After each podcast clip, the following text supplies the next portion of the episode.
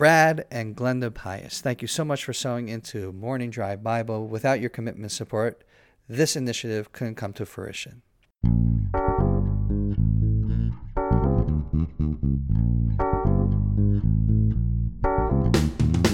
Good morning from Jerusalem. My name is David McCrepman. And my name is Scott Kahn. Welcome to Morning Drive Bible. So, David, in the previous few episodes, we've seen that God at times commands us to use various methodologies to obtain information. We gave the example of the sota water, the water that has God's name erased into it and is included with it some dirt from the Temple Mount itself in order to find out if a potentially adulterous woman actually did that terrible deed. We also learned last time about the two goats on the Day of Atonement, Yom Kippur, one of which was pushed off a cliff and the wool in the temple turned from scarlet to white. Once again, God giving us divinely sanctioned Holy Spirit information. And on some level, I think of information, I think of a computer. Did you ever watch Wonder Woman?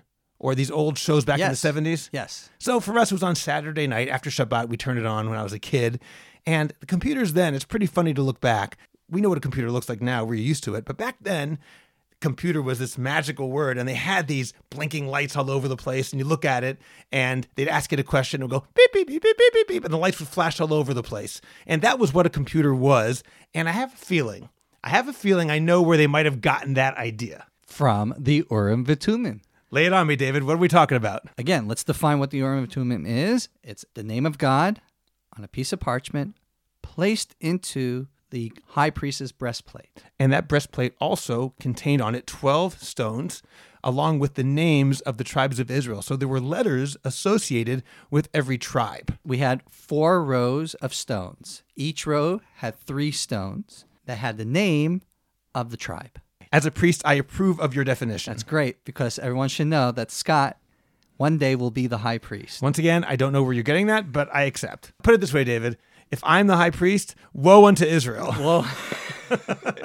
Thus says the prophet. Thus says the prophet. Or in modern terms, oy vey, Oy vey, oy vey. Scott, do you know what that name of God did to the breastplate? Why don't you tell me, David? It would light up the stones. It would light up the letters of each individual tribe.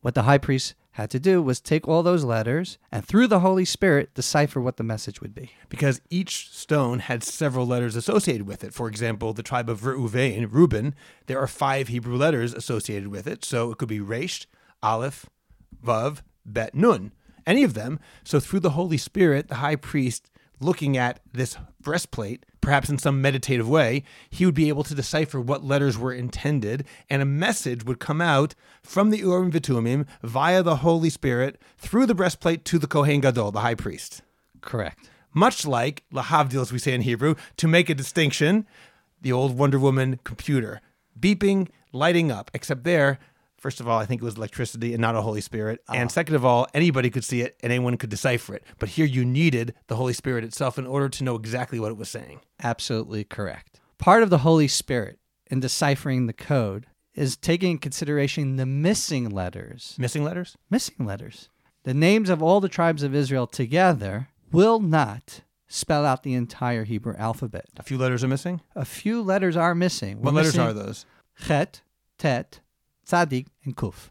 Four letters are missing. Four letters are missing. And therefore, part of deciphering the message is also taking consideration the missing letters. That's why the Ruach HaKodesh is very important here in deciphering the code. So it's not only figuring out which of the letters of the names are intended in any given case, because every name obviously has more than one letter, but it's also a matter of filling in the blanks. Correct. So this really requires a lot more than just good eyesight. It requires real Ruach HaKodesh, Holy Spirit. Right. You would think it's like a Simon Says electric version.